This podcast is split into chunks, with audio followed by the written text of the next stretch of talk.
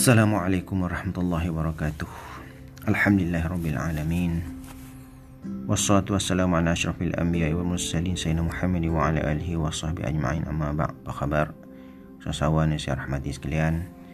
Saya doakan semoga uh, anda semua sihatlah di samping menjalankan tugas sebagai seorang usahawan. Baik.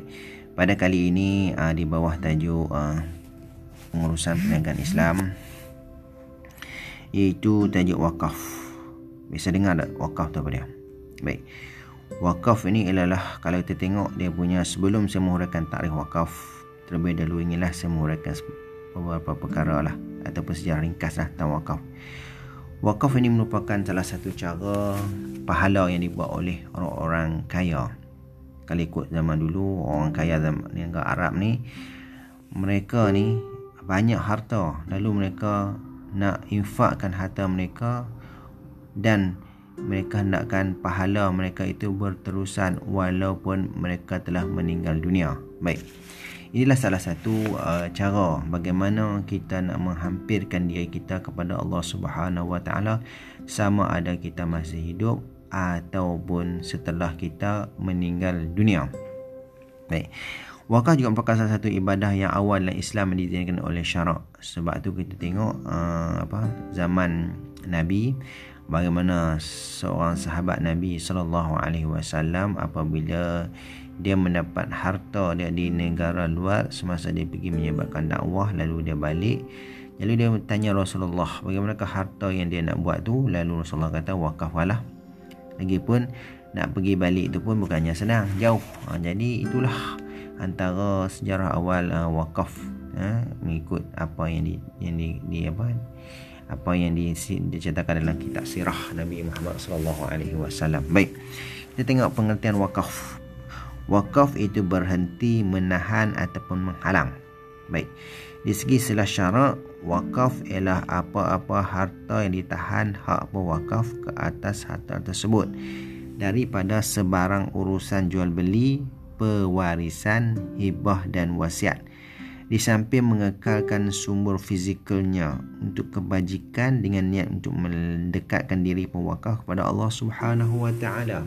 Baik, bila tersebut menahan dan menghalang ini bermakna harta yang diwakafkan itu tidak boleh lagi diambil oleh orang lain.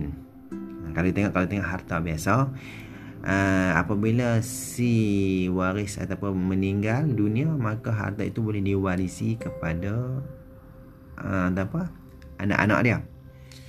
Tetapi di sini kalau sebut wakaf, dia terhalang terus, sama ada untuk urusan jual beli. Contohnya, apabila kita mewakafkan harta tersebut kepada apa pihak tertentu seperti seperti Baitul Mal ataupun kepada masjid. Ha, jadi di situ harta yang yang kita wakaf itu tidak boleh lagi kita jualkan kepada orang lain, ataupun pihak pihak tersebut tidak boleh menjualkan harta tersebut kepada orang lain. Yang kedua, pewarisan. Jadi bila sebut pewarisan, maknanya harta-harta yang ditinggalkan ataupun diwakafkan itu tidak boleh lagi diambil, tidak boleh dituntut oleh uh, anak-anak waris tersebut. Ha, itu namanya pewarisan. Kemudian hibah, harta tersebut tidak boleh lagi dihadiahkan kepada orang lain. Tak boleh dah, sebab dia sebab dah diwakafkan. Dan yang seterusnya, tidak boleh diwasiatkan. Ha, tak bolehlah wasiat. Ha, sama ada kalau dia masih hidup, masa ketika mana dia wakaf harta tersebut, dia kata, aku nak wasiatlah harta ini kepada orang lain. Selepas itu tak boleh. Dia terhalang ataupun dia ter dia, dia, dia, dia ditahan daripada di Di, apa, di harta tersebut dibagikan kepada orang lain. Ha, jadi dia kena kekal lah dia punya apa fizikal dia, benda tu, sehingga mana kita kata selagi tidak rosak, tidak jahanam, tidak runtuh, maka dia dikekalkan. Ha, sebab tu kita nak wakaf-wakaf lah kepada pihak-pihak masjid atau Baitul Mal yang mana orang sentiasa boleh membuat ha, ibadat kepada tempat tersebut walaupun kita telah meninggal dunia. Itulah secara ringkas ha, pengertian wakaf yang dapat saya uraikan pada pagi ini. Wallahu a'lam. Mudah-mudahan usahawan dapatlah mengambil sedikit pengertian apa yang saya uraikan pada pagi ini.